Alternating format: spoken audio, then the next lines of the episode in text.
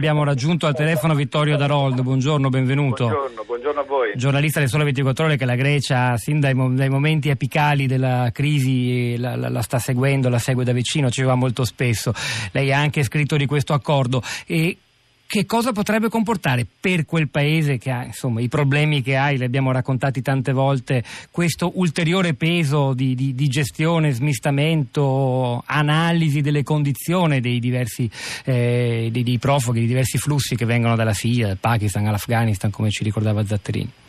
Sì, la situazione è molto difficile perché il blocco della cosiddetta via balcanica, che è la via che a nord della Grecia porta alla, alla ex Repubblica Jugoslava di Macedonia, eh, nella città di, nella paesetto in realtà di Idomeni, eh, si è formato un campo profughi della vastità di 12.000 persone, eh, assolutamente eh, spontaneo, nel senso che non è un campo organizzato dal governo greco. E qui si è vista proprio la il fallimento delle politiche europee perché queste persone sono rimaste completamente dall'oggi al, gio- al, domani tagliate fuori da quel flusso che per tutto un anno ha consentito eh, di raggiungere eh, i paesi del nord, soprattutto Germania e Svezia. Poi abbiamo visto che Schengen è crollato, cominciando appunto il blocco delle frontiere sempre a nord con la Svezia, poi a ritroso con la Danimarca, la Germania e, e oggi investe più di sei paesi.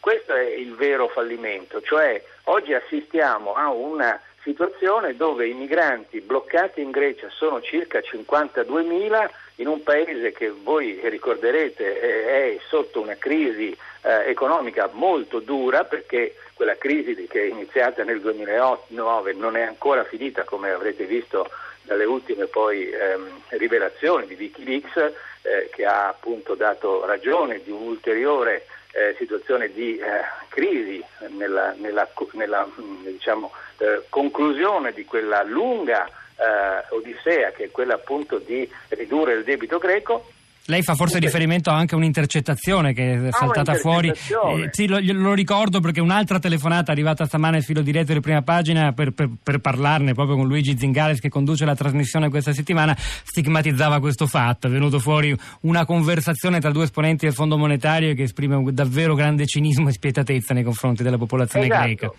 Mm. Questa quindi è una, una situazione di doppia crisi perché Atene si deve affrontare una eh, difficile trattativa eh, con appunto la cosiddetta troica, cioè i creditori internazionali che continuano a spingere, e queste le rilevazioni lo, lo, hanno, lo, hanno, manifestato chiaramente, cioè di spingere fino allo Stato diciamo, vicino al default, alla bancarotta, per costringerli ad accettare ulteriori misure di austerità che abbiamo visto non sono state assolutamente risolutive di qualsiasi tipo di eh, soluzione economica. Dall'altro, eh, con la chiusura della via balcanica, eh, hanno una 50.000 eh, persone da gestire, potete ben immaginare con quali difficoltà. Oggi qual è la novità? Che per la prima volta ritornano gradualmente con questo contestatissimo accordo con la Turchia i, i primi migranti. Sono migranti economici, cioè nella grande maggioranza persone provenienti da Pakistan, paesi del Nord Africa, eccetera, che non hanno diritto all'asilo.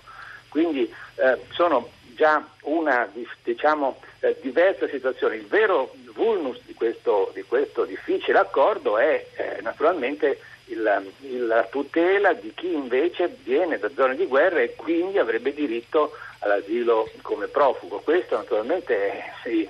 si infrange su una serie di difficoltà proprio tecniche. Le prime sono che i mh, centri di detenzione nelle isole greche sono, di, di, sono, stati trasformati appunto in centri di detenzione, cioè in centri dove non c'era la possibilità per i migranti di uscire o entrare eh, liberamente, ma sono stati appunto eh, in qualche modo trasformati in prigione. E questo ha creato grandi mh,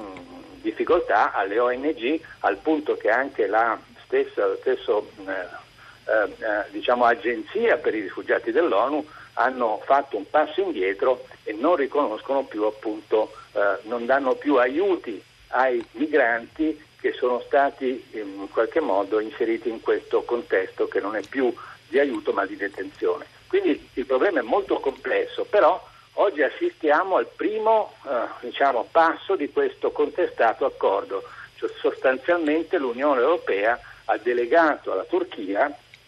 il controllo eh, dei flussi dei migranti. Ed questo... è proprio questo che indignava l'ascoltatrice Maria per ragioni che indagheremo tra pochissimo. Abbiamo raggiunto al telefono anche Marta Ottaviani, buongiorno, benvenuta. Buongiorno, buongiorno, a tutti gli ascoltatori. Giornalista, scrittrice che insomma in, in Turchia ci passa molto tempo e occupa eh, la sua attività professionale a, a, per cercare di raccontarci anche le, le, trame più segrete di quel che accade in Turchia. Un'ultima domanda sulla Grecia ad Harold però, perché Harold noi abbiamo in queste ultime settimane concentrato la nostra attenzione eh, non soltanto sulle isole greche ma anche su un'altra porzione di territorio greco che è più a nord, al confine con la Macedonia, quel campo di Idomeni che grida vendetta. Volevamo chiedere chiedere a lei e anche a Lori De Filippi di Medici Senza Frontiere, se è ancora con noi, se avete aggiornamenti da lì e anche se eh, questo accordo con la Turchia cambia qualcosa eh, nelle condizioni, nelle prospettive di chi sta lì alla frontiera con la Macedonia.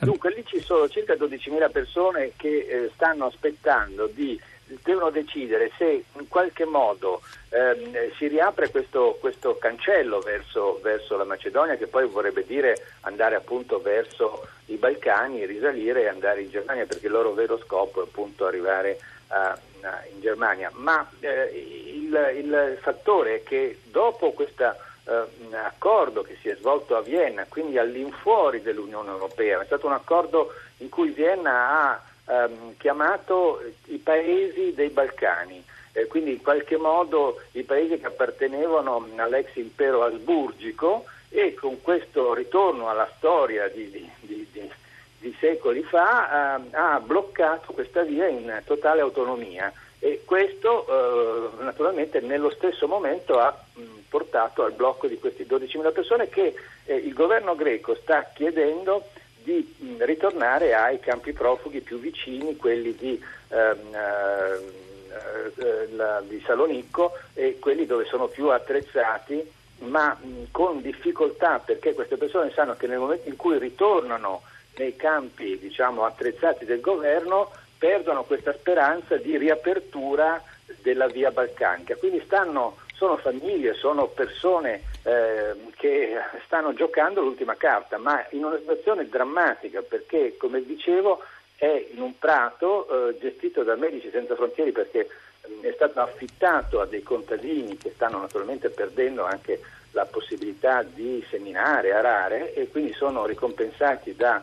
da questa associazione eh, per mantenere aperto questo campo che è fatto sostanzialmente ha strutture molto eh, leggere, quindi tende, e, mm, tende un pochino più organizzate verso, verso la ferrovia e eh, quindi è una situazione anche proprio dal punto di vista igienico